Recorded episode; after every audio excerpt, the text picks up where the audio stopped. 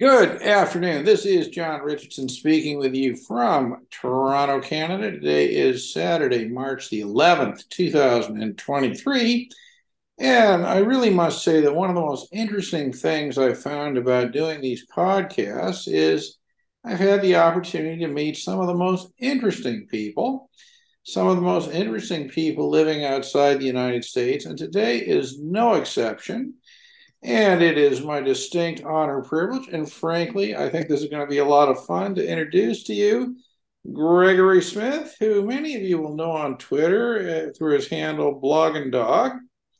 Uh, and uh, today we're going to discuss about uh, life, his life generally, uh, very interesting, and also his perceptions on the Bittner case. So here we go. Welcome. How are you today, Greg? Very good. Thanks, John. Thanks for having me on. All right. Well, you know, I think this is great because originally, you know, we set this up to talk about FBAR, but all the other stuff you got going on is just so, so interesting. I, I think maybe we should start with I'm going to ask you a question. Mm-hmm. So, if I were going to Prague and needed a place to stay, what would you recommend? Well, as it happens, I, I, I own a hostel here, so I would I would highly recommend uh, my own hostel, but uh, that's obviously not a uh, an unbiased opinion. But um, I'm very proud of the place, and I and I think uh, you know uh, if you look at some of our reviews, I think uh, we've been very successful at at satisfying a lot of people. So. Well, that's great. Well, to be sure, I have been to Prague, but not recently, or I guess I guess you would call it Praha. Uh, but definitely that will be my go-to place next time I go there. But uh, so, how does a guy who grew up largely in New England, I think Maine, what have you, right? How do you end up uh, all these years, so many miles away, uh, running a hostel in Praha? Uh, a, a series of uh, weird coincidences. Um, I mean, first of all, even when I lived in the U.S., uh, whilst I did spend some important years in Maine, I, have actually lived in I don't even know about probably six or seven different states at, at some point or another. In addition to, uh, I think I've counted 19 different countries I've lived to, lived in. Um, um, North America, Europe, one in South America, a few, uh, several in the Middle East, a couple in the Far East. Um, so uh, I actually Prague. Uh, I actually made a very deliberate choice uh, about. Um, I was working in the Middle East. Um, there is mandatory retirement there, and of course, even if I um, well, even if I had wanted to, I, I, you know, you can't stay there if, if once your work permit is is done with.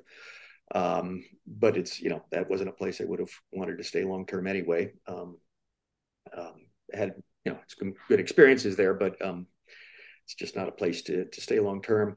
And I actually made a very um, a very structured um, analysis of places I might possibly live, looking at things like you know the tax regime, the the the you know the legal framework, uh, the climate, uh, the you know, cost of living, et cetera, et cetera.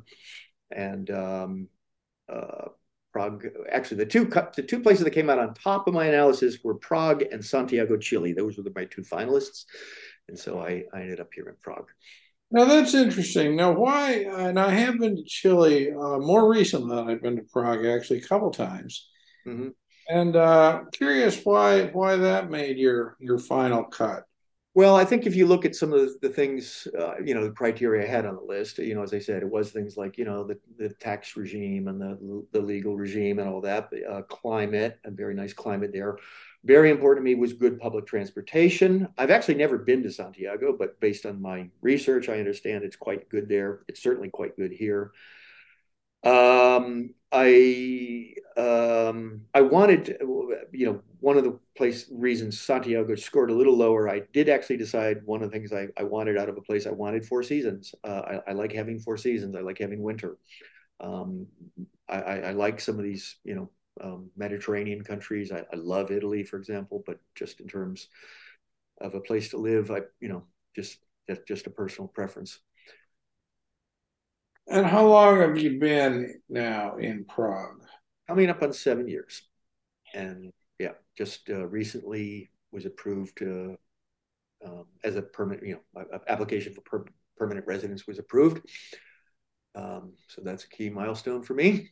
Well, congratulations on that. Um, I mean, how does one become a permanent resident of Prague? Well, you know, uh, you know, if you look around the world, it's it's very it's interesting. Uh, most places have a very similar process. I mean, there are places, you know, like for example, some a lot of the places I was living in the Middle East, where where you know they don't allow naturalization at all. But um, you know, the the vast majority of countries do allow naturalization, and most of them follow you know a, a fairly similar process uh, of uh, you know you you you move there you know could be based on you know ties of, of family or marriage uh, could be based on business you know these you know particularly now with a lot of these countries are doing you know so-called golden visa or um, digital nomad visas. Um, my own my own was a you know business investment uh, visa. So by whatever mechanism you have available you know you you you um, you know come there uh, you know you could you could come there as a uh, a work permit. Um, and then after you know certain typically after a certain number of uh, years you can and it's typically you know similar similar to Czech Republic I think most places uh, are, are, are similar around you know around five years. Uh, if you're if you're here legally continuously for around five years in most places you then um, can apply for for permanent residency and then typically again most places, you know, like for example, including the U.S. You know, uh, if you if you come to the U.S. on a green uh, on a sorry, if you come to the U.S. on a work permit, after a certain number of years, you can get a green card, become a permanent resident, and then certain number of years after continuous continuously maintaining your permanent residency, you can apply for um, a citizenship. And, and, and again, most countries, it, it seems five years seems to be, you know, more or less a, sort of a standard. Um, so was the investment in the in the hostel that you're running? Was that was that? No, no, it was the invest, investment in the real estate. Um, um, I yeah, I mean, which was much more of a passive thing. The hostel was a totally unplanned, uh, unintended thing. Um, it, um, it was a place that I was basically hanging out in. Uh, and then when COVID came, and, and you know, obviously we are a heavily tourism dependent economy here. We, I think Prague is the sixth most popular tourist destination in the world, if I'm not mistaken. Uh, so obviously, COVID, um, you know, punched a huge hole in our economy. Uh, and a lot of places were uh, struggling, including this one. And basically, it was it was about to go under. And so I there was alcohol involved. Um, uh, I was I just was talking to some people and I said, "All right, I I could buy this place," and uh, the rest is history. Okay, well, and you're you're happy with it? Uh, some days yes, most days yes, some days not so much. Uh, we are only just now uh, finally clawing our way back to the you know pre-COVID uh, you know 2019 uh, level of you know tourism and revenue and and all that. And it's it's been there's parts of this that have been brutal, but you know. I, have you know one of my personal mottos has always been you know crisis is opportunity, and um, you know so when we were involuntarily shut down uh, two years ago, uh, I I took the opportunity to undertake a, a, a renovation, top to bottom renovation, and um, um, you know, did that in line with a business strategy that, um, you know, that decided that we were not going to try and compete on price, but on quality. And in fact, you know, one of our, you know, um, marketing strategies is always to be pretty much, we, we try to be the most expensive hostel in Prague. Uh, we are charging as much as you know 40 euros for a, a, night in a bunk in a dorm room, which is you know a lot of places you can get a hotel room for that kind of price. Um, but um, you know, so far so good. Well, it sounds like sort of a classic buy low, sell high mm. principle. Okay, um, I mean, so you know, you clearly have spent far more of your life outside the United States than inside the United States, right? About one third, two thirds, I'd say. It's not far more, but it is a bit more. Yeah. See, I mean, you were uh, you grew up largely outside the United States. You returned to the United States for high school and and university, and then you kind of turned around and left again, right? Yeah. Well, I did spend twelve years in Washington D.C., so that was another, you know. Oh, interesting. What what were you doing there?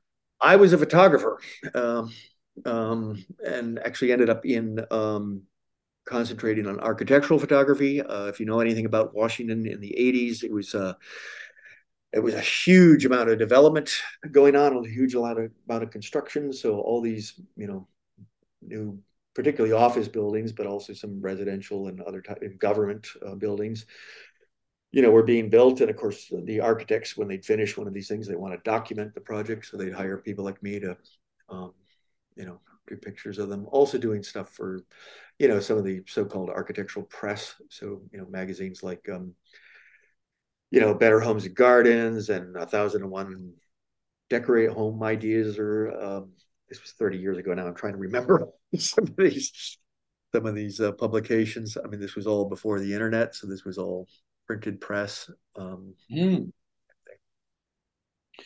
So, so then you you came back and uh, you know you were doing various things, but I understand at some point you got involved with ACA. Is that correct? Yes. And I, you know, to be honest, I don't remember exactly how I connected up with them. I, I do remember there was sort of a trigger because I, I, I remember this very clearly uh, I called uh, about there was some specific issue or bill, probably around you know 99, 1999, 2000, right around that time period. Uh, I can't remember what the specific specific issue or bill was, but I remember calling my and I can't remember if it was one of my senators or my representative at the time, but um, you know I called to eh, you know express my um, uh, disagreement with the the representatives, um, you know, take on the whole issue. And I remember this, you know, person who who answered the phone said something about, um, well, if you don't live in the U.S. anymore, why do you even care? And um, that just, um, you know, almost instantly just made my blood boil. I just, I just found it such an outrageous uh, thing to say um, you know, especially now, you know, well, you know, in particular, in light of you know the, the you know the, the whatever issue it was I was calling about, you know, which is you know the way that there are decisions being made and bills being passed in Washington that impact us, and then you know they they say like, well, what you know, why do you even care?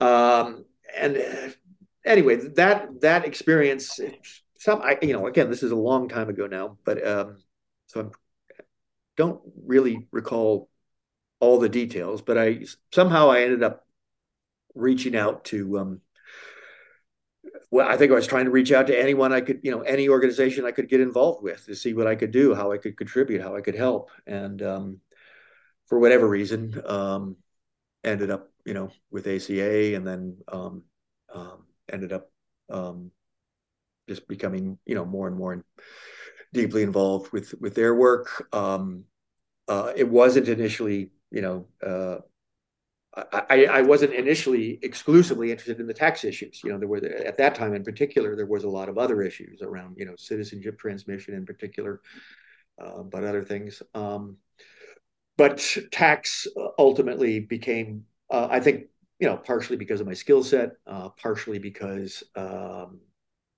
it is, you know, for obvious reasons, arguably the most significant issue uh, overseas Americans face. Um, that that's where I just you know focused my my. Uh, so you that means that you've been focused on this for would it be 20 years 20 20 25 years yeah that's amazing i mean i think that bears worth repeating Mm-hmm. That, that you have been interested, focused, learning and understanding, and seeing the evolution of this problem for 25 years.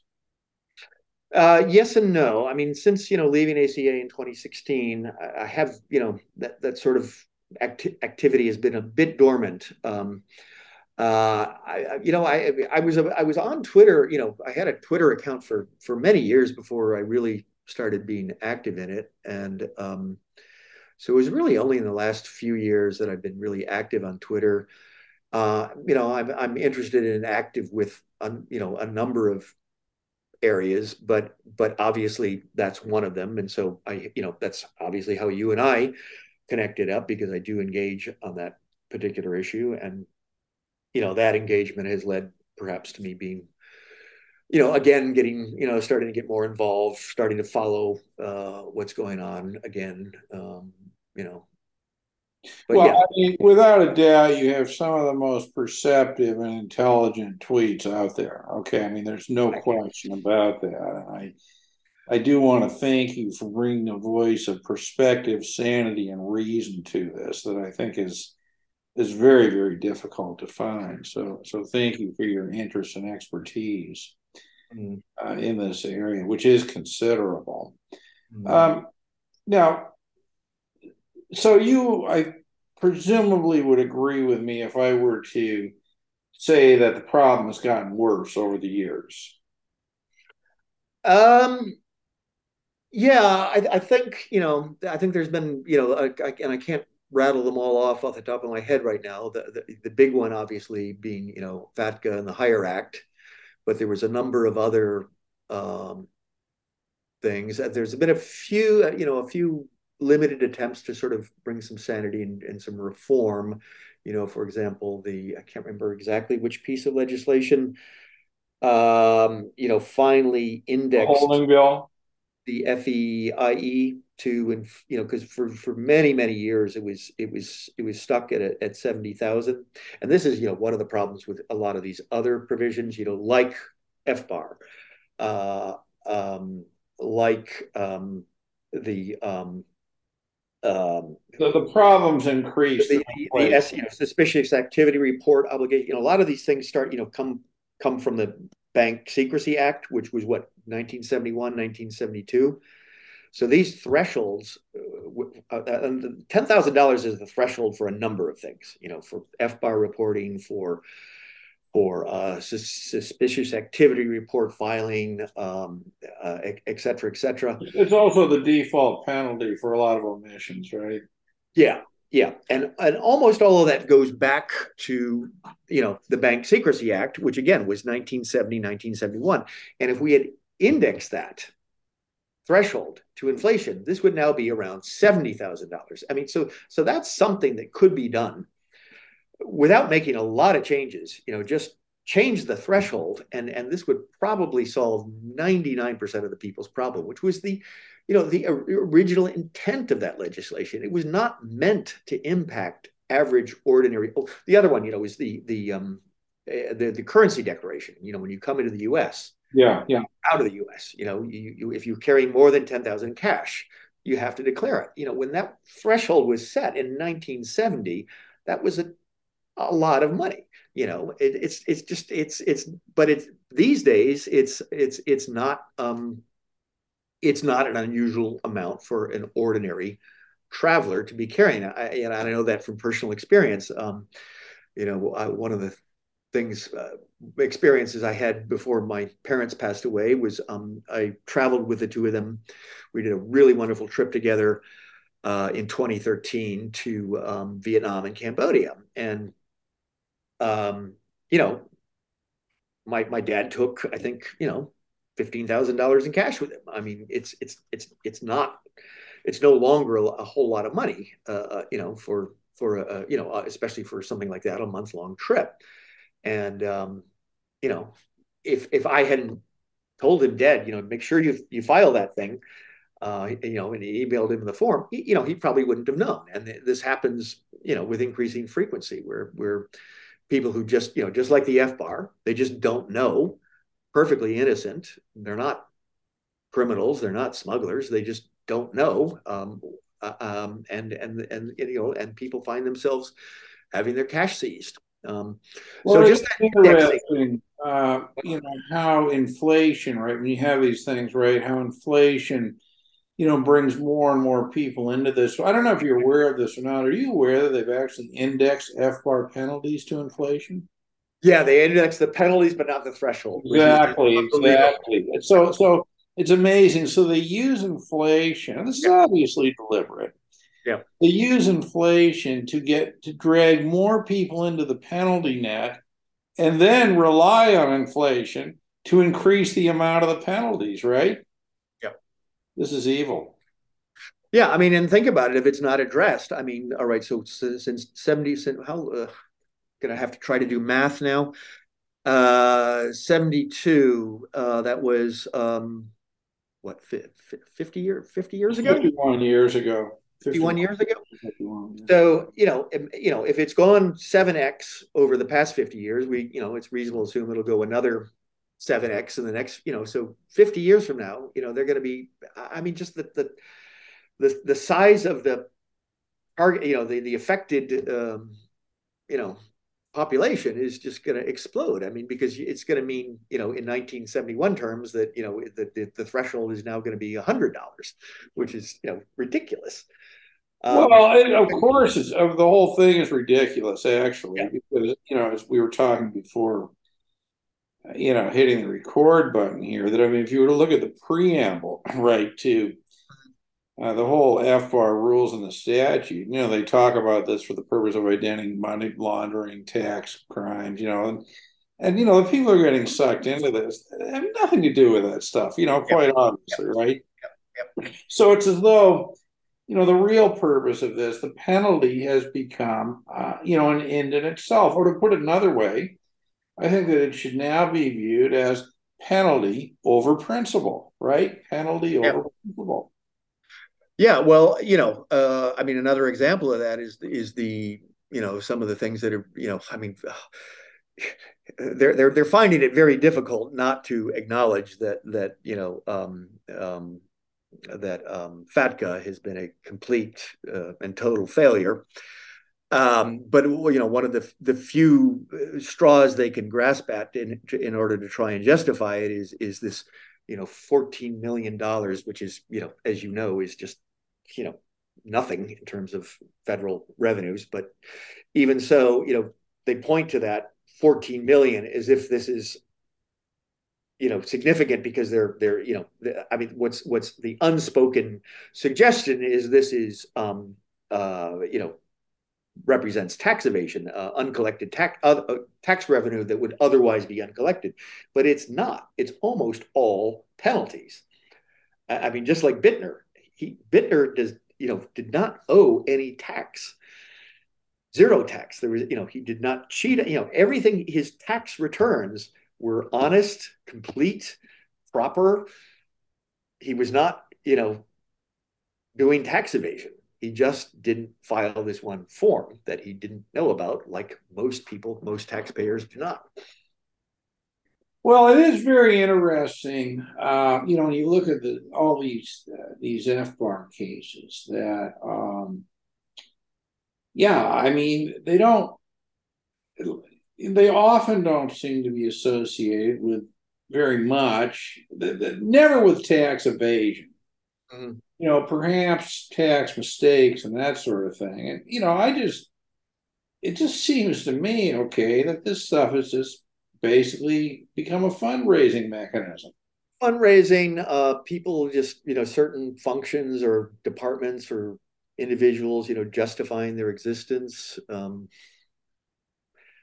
you know uh, this whole you know you know classic thing of bureaucracy taking on a life of its own um, well you know the thing that got us started with this discussion today was that uh, you know Helen Burggraf who run who uh, publishes american expat finance mm.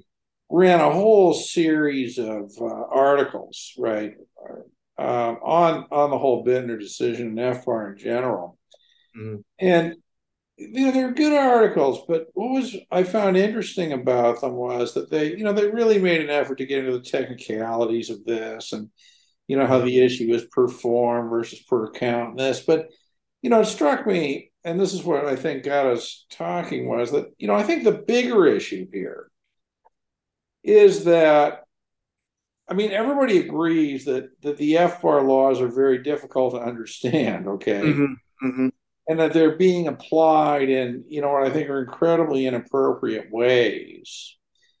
But what I find incredible is the very fact that it had to go to the Supreme Court to clarify something that obviously should have been clarified, uh, you know, either through statute or administratively years ago, but also that how in the world can the American people be subjected to such draconian penalties based on laws that are so unclear? Yeah, well, I, you know, I don't have an example off the top of my head, but I think it would not take that much effort. You will find many examples, I think, of where the IRS actually, and not just the IRS, some you know other other laws, they they they they actually don't. They actually want the ambiguity. Uh, they don't want to clarify it. They don't want to give you safe harbor. You know, there, there's a lot of uh, you know law out there where they're they're deliberate you know like for example okay i'll think of one i, I can't think of one example uh, you know we, we talked a little bit about um, you know the currency declaration if you're bringing cash into or outside of the country now if you look at the uh, the rules around that, you know, it's you know obviously if it's U.S. currency, that that's included. If it's foreign currency, then it's you know equivalent. You know, it's it's ten thousand dollars U.S. or equivalent in foreign currency. So you know, some of these things are are, are very clear. You know, if you have X number of pounds sterling and the current exchange rate is that, then you know, and it's over ten thousand, then, then that's you know, there's no ambiguity there. Um, where there's a where there's some significant ambiguity though is around um, gold. Uh, so, for example, it's it's never really been clarified. You know, if you have a uh, a uh, what are these ones you have in Canada? The uh, maple leaf, uh, Canadian, the gold the maple leaf. I don't know. I don't know if right. which, which actually, I believe, have a face value of one dollar or ten or a hundred dollars or. No, I, am the, the, the, the, coins actually have a, a, a, face value on them. Obviously, the, the, the value of the gold is much more yeah. than the face value. Okay. Um, and if you if you read this, you know, very dense, opaque language around declaration, it's not really clear.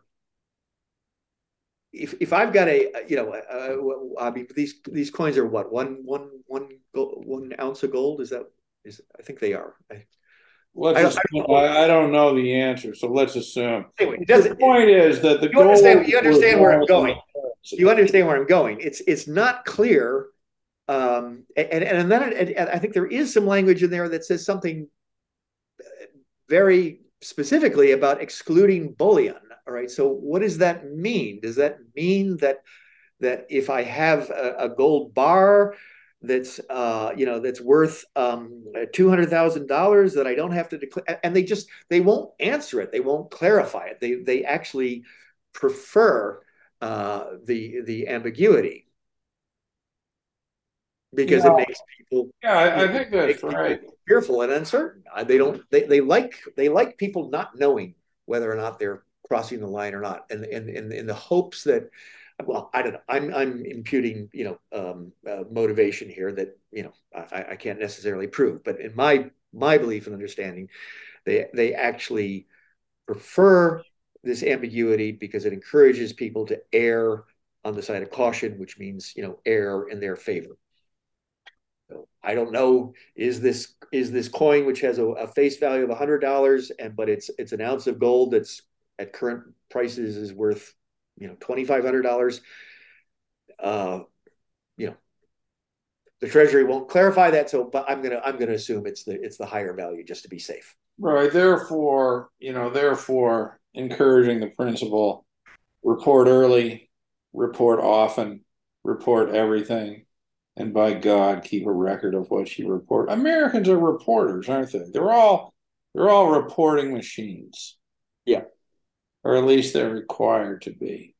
Yeah, I mean, and that's actually one of the things you know I very specifically do because I run into ambiguity, uh, you know, very often in um, in uh, you know some of these tax issues. And I, I, I what I will very often do is a, attach a, a, an explanatory statement to my return saying these are these you know based on you know publication five two one. I assume that when you said this that you meant that, and therefore you know, based on that assumption, I've you know calculated you know this um, so therefore if they ever come back to me and say no no no that's not what it means i can say look well i filed you know when i filed this two years ago i put that explanation in there. You didn't challenge it then. You got to accept it now you know. Oh it's it's a terrible problem.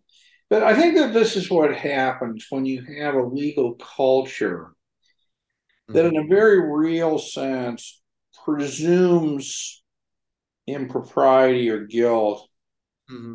and and you know requires people to prove the exception to avoid punishment right?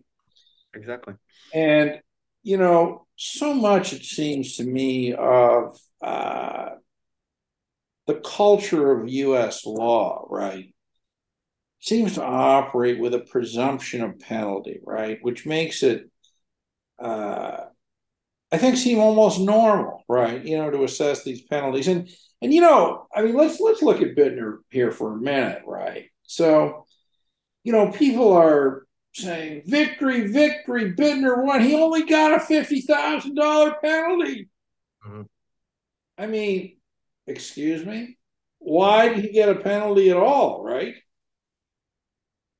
Yeah, I mean, you know, there's there's a number of, of um, dimensions to that. You know, one is as I as I've said, um, uh, where there is where there is not ambiguity is there's no there's not you know there's no ambiguity that the IRS is not obliged to apply the maximum penalty possible. They have quite a bit, bit of discretionary authority under the law. Yeah, and let, let me just pause you there for a second, Greg, because I want to make it clear for any listeners here that if you look at uh, section 5321, which is the penalty provision, it says may impose a penalty, exactly. may impose a penalty, not is required, may impose a penalty, right? Exactly. And and, and not, I mean, and, and it's not just a binary, you know, option, you know, like penalty or not. They they also have the, you know, ability to um, well, for, I mean, there's a couple things. One is they they have the the ability to the, discretionary authority to decide willful versus non-willful, and then even you know, irrespective of, of that particular uh, decision, you know, they don't always have to. There's nothing that obliges them to assess the maximum possible penalty, and you know, it's not just that they're always seem to be trying to uh, apply the maximum possible. They're willing to fight tooth and nail all the way to the Supreme Court in, in defense of that decision. I mean, why? It just doesn't make any sense. Well, that's what I that's why I wanted to have you on the podcast to ask you that question. Why? I think it's I think it's their culture. I think it's the organizational culture. I think they, you know, I, I mean, this isn't just you know Americans abroad who uh, who have you know raised some concerns uh, you know, about the IRS and and and their culture. And um, you know, it, it's very clear. It's made been made clear, you know, in particular from you know some of the whistleblowers who have have talked about some of the things that have gone on in that agency. That you know there is a culture that that you know views taxpayers as the enemy. Uh, a bunch of cheaters, uh, liars, um, chiselers. Uh, they're all trying to get away with something um, you know, the I mean, the other aspect of it is, you know, the, the way that they always seem to target the the weakest. You know, they're not, they don't go after, despite you know his claims that he's been under um, audit. Uh, they tend not to go after people like Trump. If you, um, I, I, don't know if you've seen this, you know, example of this map where they've, you know, they've done looked at per capita, not per capita, but you know, um, poverty rates by county in the U.S. and then and then overlay that with um, with uh, audit rates by the IRS, and, it, and you know it's like the poorer the county, the higher you know the higher the audit rate, um, because poor people are are um, are easy targets. You know, rich people lawyer up and argue and challenge and. Well, I think that's right. You know, when I first got interested in FR, um, one of the things that struck me right at the beginning, and I still have this perception, is you know I'm amazed at the people who are over who are like over 80, over the age of 80. Yeah. Who, you know, seem to get targeted by this stuff. I mean, it's extraordinary, right? It's as though, uh, you know, and these are people who, I, you know, it's not clear to me that they're really trying to do anything wrong at all, right? It's just sort of this reflexive, oh my God, here's somebody with a foreign account, let's punish them sort of thing. Well, th- that was the other point I was going to make. I mean, I think there is definitely a, a big element of, of, of xenophobia. I mean, uh, there's this mentality in the U.S. Um, you know that that any anything foreign is is is somehow you know inherently suspect. Um, and, and, you know and they, and they throw that word you know it's the foreign you know we don't think we don't think of these things as a foreign account. This is my account at my bank down the street you know but in the you know in the mentality not not just the IRS but uh, I think uh, amongst you know people on Capitol Hill and and even you know to a large degree amongst the the you know the electorate amongst the voters um, you know, they they they're deeply suspicious. Americans are deeply suspicious of anything foreign. So they, they just well, why, think. why do you think that is? What is it about the American psyche that that's been? I think you're absolutely right. Yeah, no, I mean that's been part of. Yeah, I, I I'm not sure. I mean, it's um, um, you know, this insularity, um, uh, you know, is you know can be extreme. I mean, um, you know, eh, I mean, you, I, I don't know, I can't think of any other examples off the top of my head right now, but I mean, it's, you know, it's, I mean, you see it all the time and just the, the, I don't know, just the way that, you know, I mean, when, I, when you, when I read, you know, an article in an American newspaper, I'm, I'm uh, often struck by, you know, um, language that sort of makes certain assumptions about, you know, America, about foreigners, about um, this sort of thing. It's it's deeply embedded in the culture. And I mean, do you think that, for example, in the Bittner dissent, uh, do you find some of this embedded in the Bittner dissent? Oh yeah, absolutely. I mean, um, you know, just the the the yeah, the one that I, off the top of my head, the one that one of the things that's you know struck me was this, you know, re referring to Bittner you know, Bittner is, I can't remember the exact wording, but it was something along the lines, I think it was the very first paragraph, you know, something along the lines of Bittner was an American citizen. It's like, well, he's actually a dual citizen and, and, and, and, the, and the other citizenship, uh, you know, uh, doesn't seem to matter. And um, uh, I can't remember now, but there was a few other things, particularly in the dissent, that just, you know, I think were reflective of some of this? Um... Well, I, I, think that I think that some of it also was that you know the penalties were assessed for years that he was living in Romania, right? Not not in the United States, and I I may be wrong. I haven't now read it for a while, but I don't believe that sort of the opening recitals of of presumption of criminality. You know, there's no other way to put it, right? Yeah yep. in the opening recitals. Uh, there, I don't even think there was a mention that he was living in Romania. Yeah. Yes. Yeah. Yeah. Yeah. Yeah. He had a. Yeah. He has a a bank account in Romania. I mean, you can, you know, you can just. Yeah, I, I, mean, you know, hey, hey, wasn't he living? I mean, you know, it was really. Uh, yeah. You know, no, I mean that even, you know, I mean, sometimes shock myself by by defending finding hearing myself defending him. But you know i remember that uh, that came up with um, trump when they finally you know got his tax returns. And there are a lot of people who got all outraged that i mean first of all they said he had a secret bank account in china. You know it's like, he's, secret if it was he's a multinational head of a multinational corporation. So obviously you know china is a place almost any big multinationals doing business. And if you're doing business, you're going to have an account there. And finally, if it was reported on his tax return, obviously it's not secret. And there's just this, you know, desire to to you know attribute uh, you know some nefarious intent to you know, especially when it's I mean, foreign is bad enough. China is just you know even worse. Even worse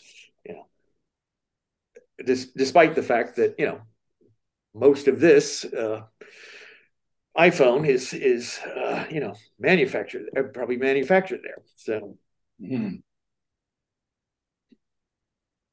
Yeah, yeah. Well, you know, these, this is because this is why I, you know, initially the moment you know, I was sitting there and somebody emailed me the Bittner decision, you know, and it'd been out for 20 minutes. And.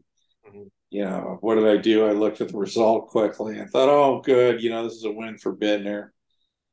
And my initial reaction was, this is a win. But then when I started to dissect it and actually read what was going on, I've actually completely changed my view on it. Because, mm-hmm. you know, although it was five to four in favor of the uh, per form penalty as opposed to per account. I find it deeply disturbing that only two judges, Justices Gorsuch and Jackson, were willing to extend the discussion into the general insanity of this. You know, and shouldn't people, at the very least, be entitled to know what it is they were supposed to do to comply with the law? Yeah. And, you know, yeah. seven out that, was, that was a key part part of that. You know, just talking about the you know the the ambiguity and the fact that you know even the you know even the government didn't seem to be entirely clear on just what. Well, I don't know if you listened to the hearing or not. If you haven't, I'll send you the audio clip on the thing. I think you might find it interesting. But it was very clear that uh, the the nine justices and the government lawyer uh, we're struggling with with what this meant. No question about it. I mean, I think Justice Alito at one point just said outright, "Look, yep. you know," and yet the IRS is fighting tooth and nail to construe this in the most punitive possible way to impose the maximum possible penalty that it can under the most punitive interpretation that it can imagine. Yeah. Right? I mean, that is a simple fact. That was the whole basis of their of the IRS appeal. And you know, I'm going to ask you a question, Greg. Why would they do this? Yeah, I mean, it's a good question. Uh, I mean, as I, as I said, you know, it it it it certainly is not a decision that that can be justified on the basis of the legislative intent of the uh, of or the regulatory objective, you know, of, of the either the reporting requirement or the or the penalties for um, for failure to to meet the reporting requirement. I mean, this is all you know, Bank Secrecy Act. You know, as we've said, you know, it's, it's it was there to to you know combat things like money laundering or terror financing, et cetera, et cetera. And um, you know, the penalties are there to encourage people to report. I mean, this guy did report. Um, I, I, mean, if if if there were, in other words, I think a key point here, you know, one of the things we've talked about is the is the the general ignorance amongst you know the taxpaying public of of the obligation to file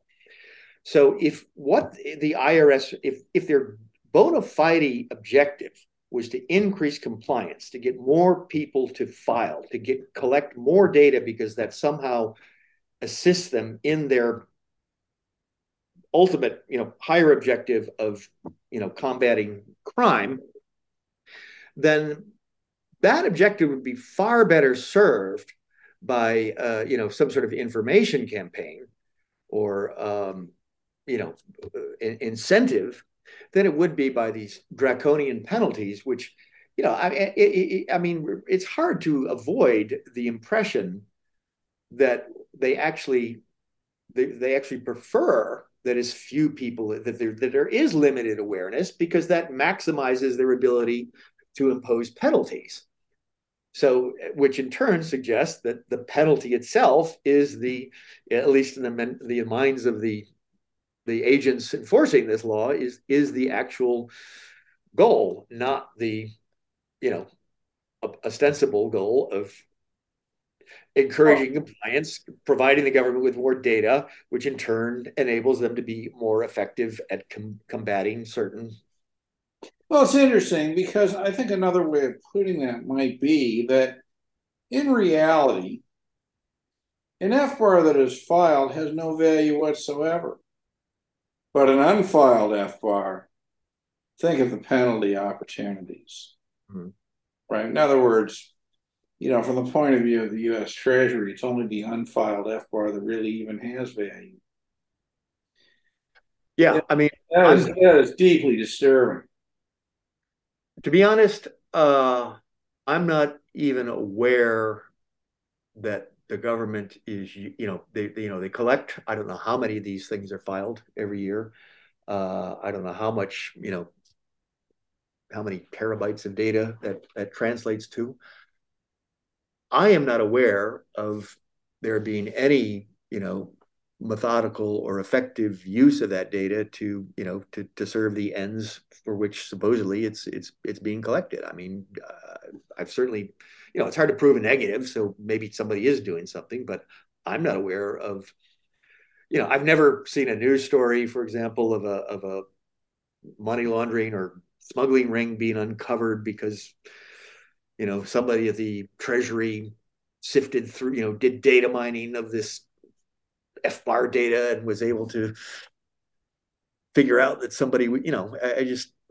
Well, it, you know, it seems to arise in the context of, um, you know, either as part of an audit or as a number of these people uh, whose names appear in these cases were you know, people who tried to use the voluntary disclosure programs to come into compliance and, you know, got got hammered, you know, with these with these willful FBAR penalties. But I mean, some of the stories are are abs are absolutely shocking. I mean, I think Bittner's bad, but you know, one of the most outrageous ones, uh, if not the most outrageous that I think I've yet seen, is this Monica Toth thing.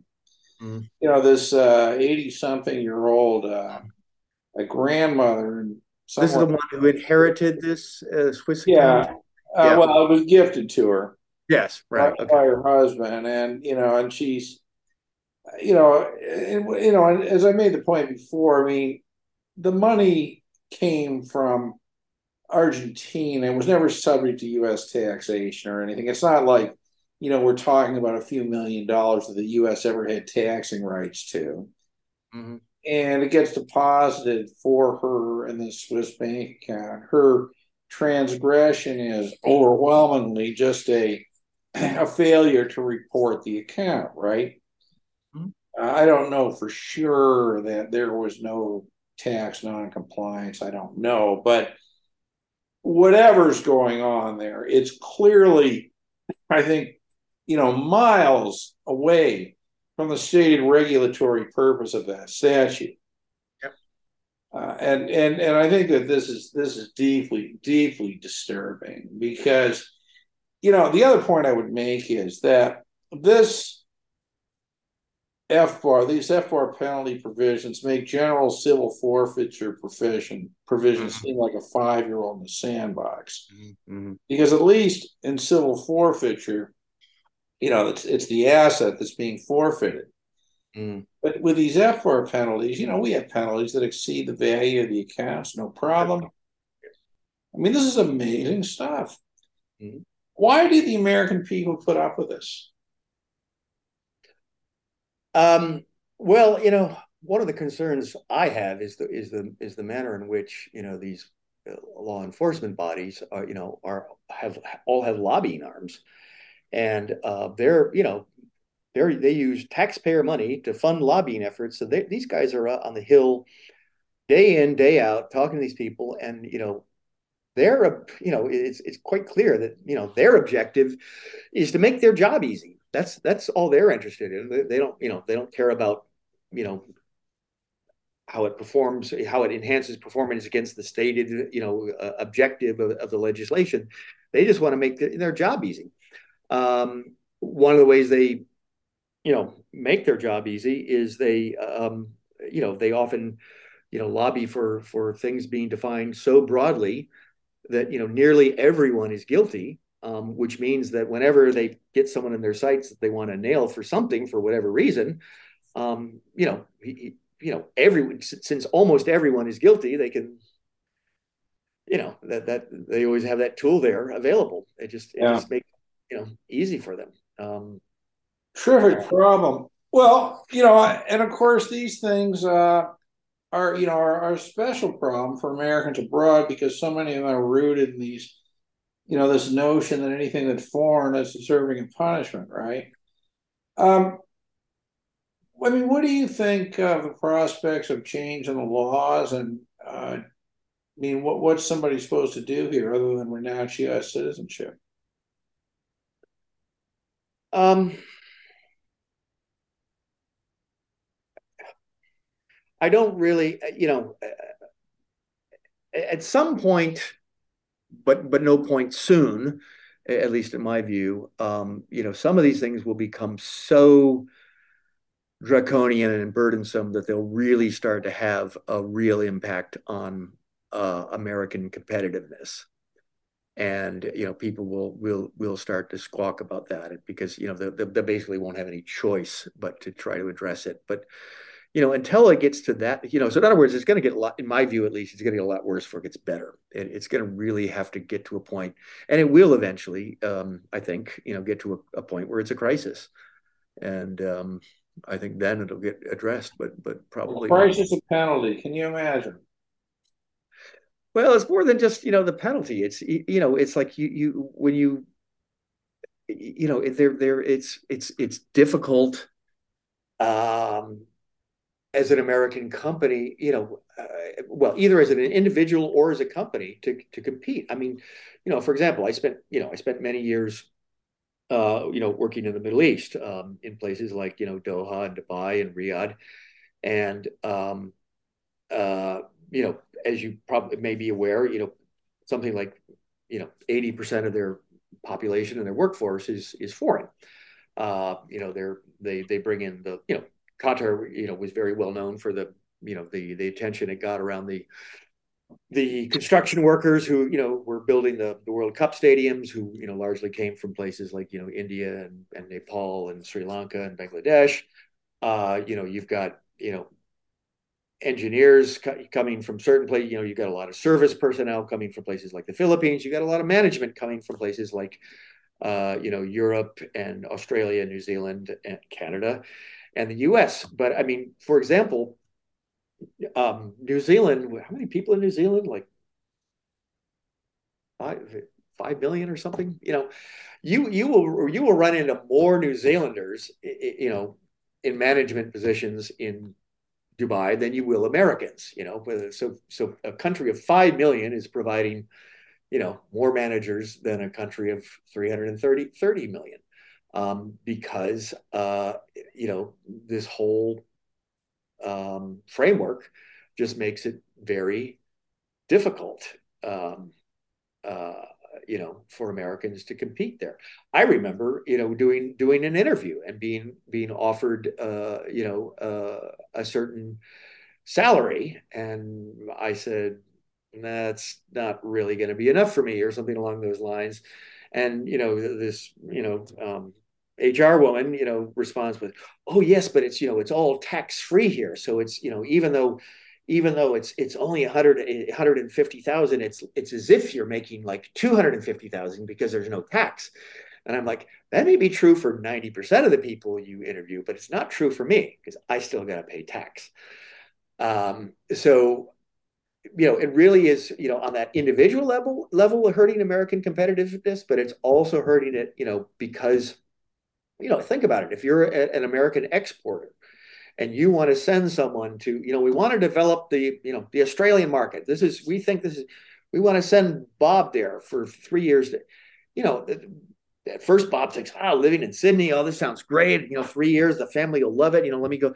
Then he starts looking at the, you know, the, the consequences of, of, of, of what he's going to be uh, subjected to or or denied, and um, or, or maybe he does go, and after a few years, he's like, wait a minute, I can't do this. I can't I can't contribute to my I, my IRA.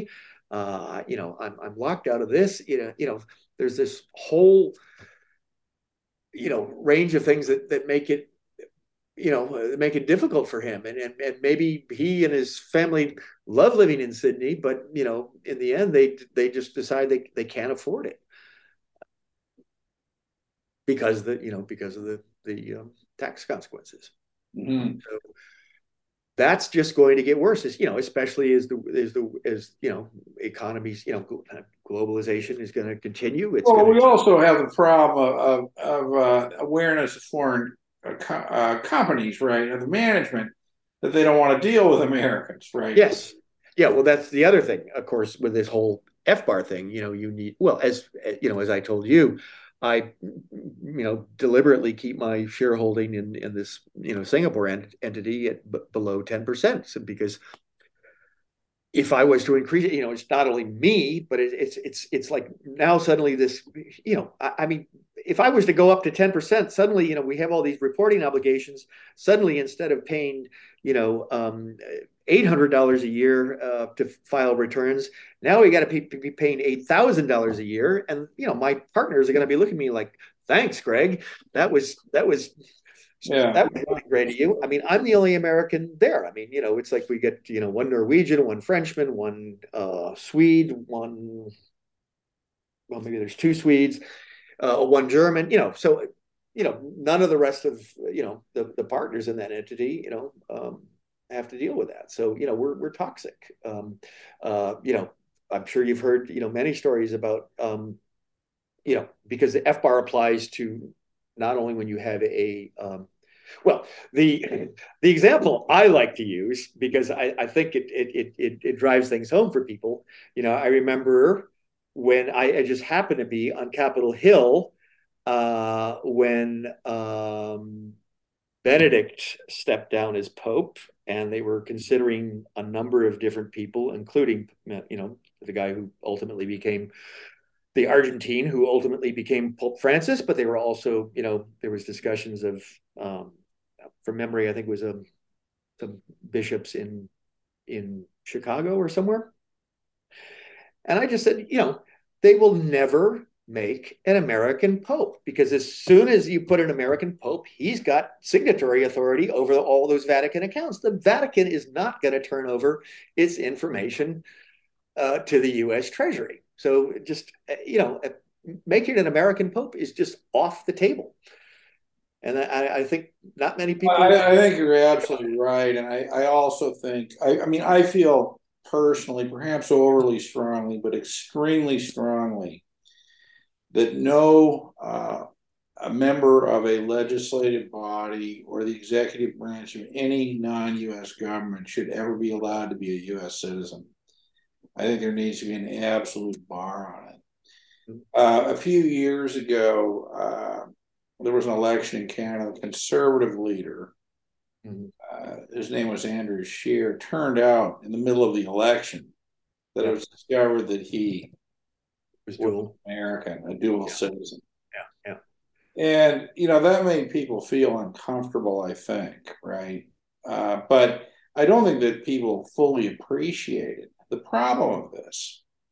And it's not just, you know, an issue of reporting requirements, an issue of the threats of the US regulatory regime, mm-hmm. you know, being able to be brought down on somebody like that. I mean, I think it's a very serious problem. And yeah. frankly, I think that there there ought to be a separate, uh, you know, it's interesting that, uh, you know, in Canada, the part of the Constitution, the Charter of Rights, gives every Canadian citizen the right to run in public office and serve in the government, sort of thing.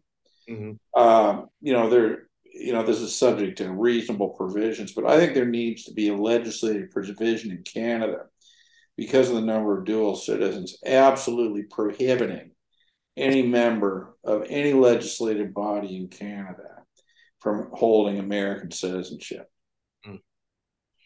Yeah, there was a. Uh, I don't know if you were aware. You know, there was a this uh, candidate in um, Gambia for president, and uh, yeah.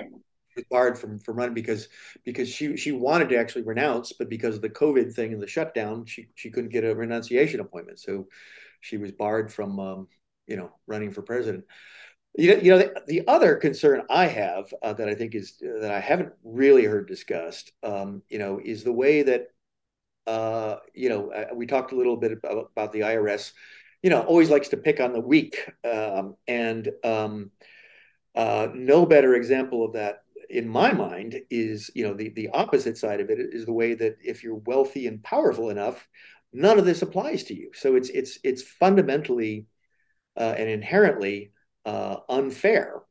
Uh, and the, the, my favorite illustration of that is, um, the uh, late king of Thailand, King Bhumibol, I believe his name was, his coronation name anyway, uh, whom you may know. Uh, I believe at the time he died, he was considered um, the wealthiest man in the world. I think you know, subsequently overtaken by Bezos or maybe the Sultan of Brunei. I can't remember, but anyway, he was certainly he was up there, there, the top five, let's say, worldwide. You know, uh, fifty billion dollars plus, maybe more.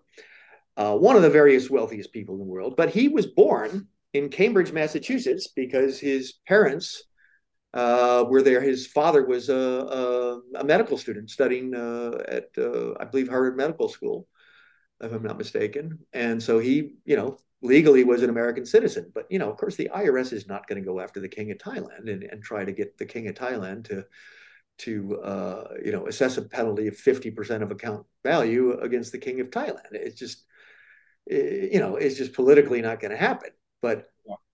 but if if he's exempted why shouldn't everybody be exempted? I mean, that's just fundamental. Well, he sounds a bit like an unsettled American to me. What? He yeah, he is, yes, yes, very much so.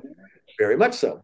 But you know, but, but this has been the IRS position that you know, you know, it, it's it's it's your it's the it's the accidental circumstances of your birth that determine citizenship. You know, it's it's it's not like you have to you know apply for a passport or you have to recognize the citizenship or accept it or something along those lines.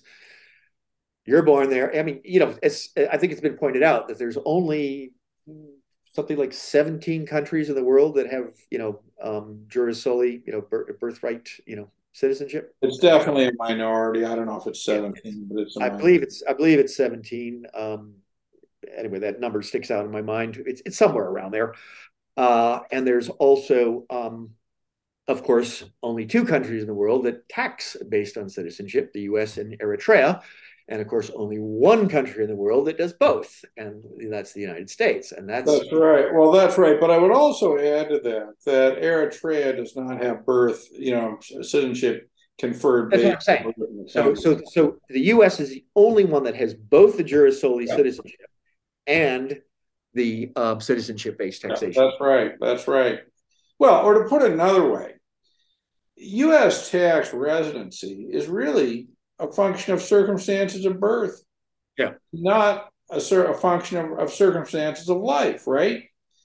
So if you look at it that way, right, um, all of the rest of the world that has residency based taxes, sure, there's debate about how you define residence, but but okay, it but however it's defined, it's based on circumstances of life and not on yes. circumstances of birth. Yes. Right. Yes. So I mean, it really, it really, you know, viewed in that way. I mean, I think that Americans would be shocked, appalled, and really bothered by the fact that simply by virtue of being born in the United States, they're essentially U.S. property for life, even if they leave, mm-hmm. unless they renounce. Which brings me to my last question is there any hope or do people have to renounce? As I said, um, you know, I do believe that this is having an increasingly negative impact on American competitiveness. And, you know, wh- whether or not, you know, Congress and, and you know, um, you know, influencers or policymakers are, are going to uh, recognize that. I'm, I'm, I'm, you know, it's, it's difficult to say, but, um, you know, if and when that is recognized, um, there, there may be change, but, you know, as, as I said, I, I, I see it getting worse before it gets better. Yeah. I mean, I really think it's going to have to get to a crisis. It's going to going to have to get to a point where, you know, something there's real significant impact on you know America's balance of trade or um, competitiveness or um, something along those lines that that people you know be, you know recognize that this is unsustainable. Um, is it a problem for America that uh, people, you know, that more and more people are going to be, I think, forced into renunciation? Um, I mean, I don't think um,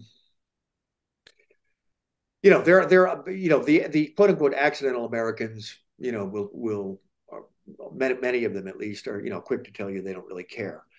Uh, I don't think that's representative of most people uh, uh, who live abroad, or even most people who renounce. I think most people who renounce, uh, if you listen to some of their stories, certainly I would agree with that. Um, I am not I am not doing this with any enthusiasm or um, you know um, uh, you know indifference towards it. I mean, there's um, there's a number of reasons for most people why they they they like uh, their American citizenship, um, and you know maybe one of them being they like to go, you know, think think of think again think of the opportunities we're losing.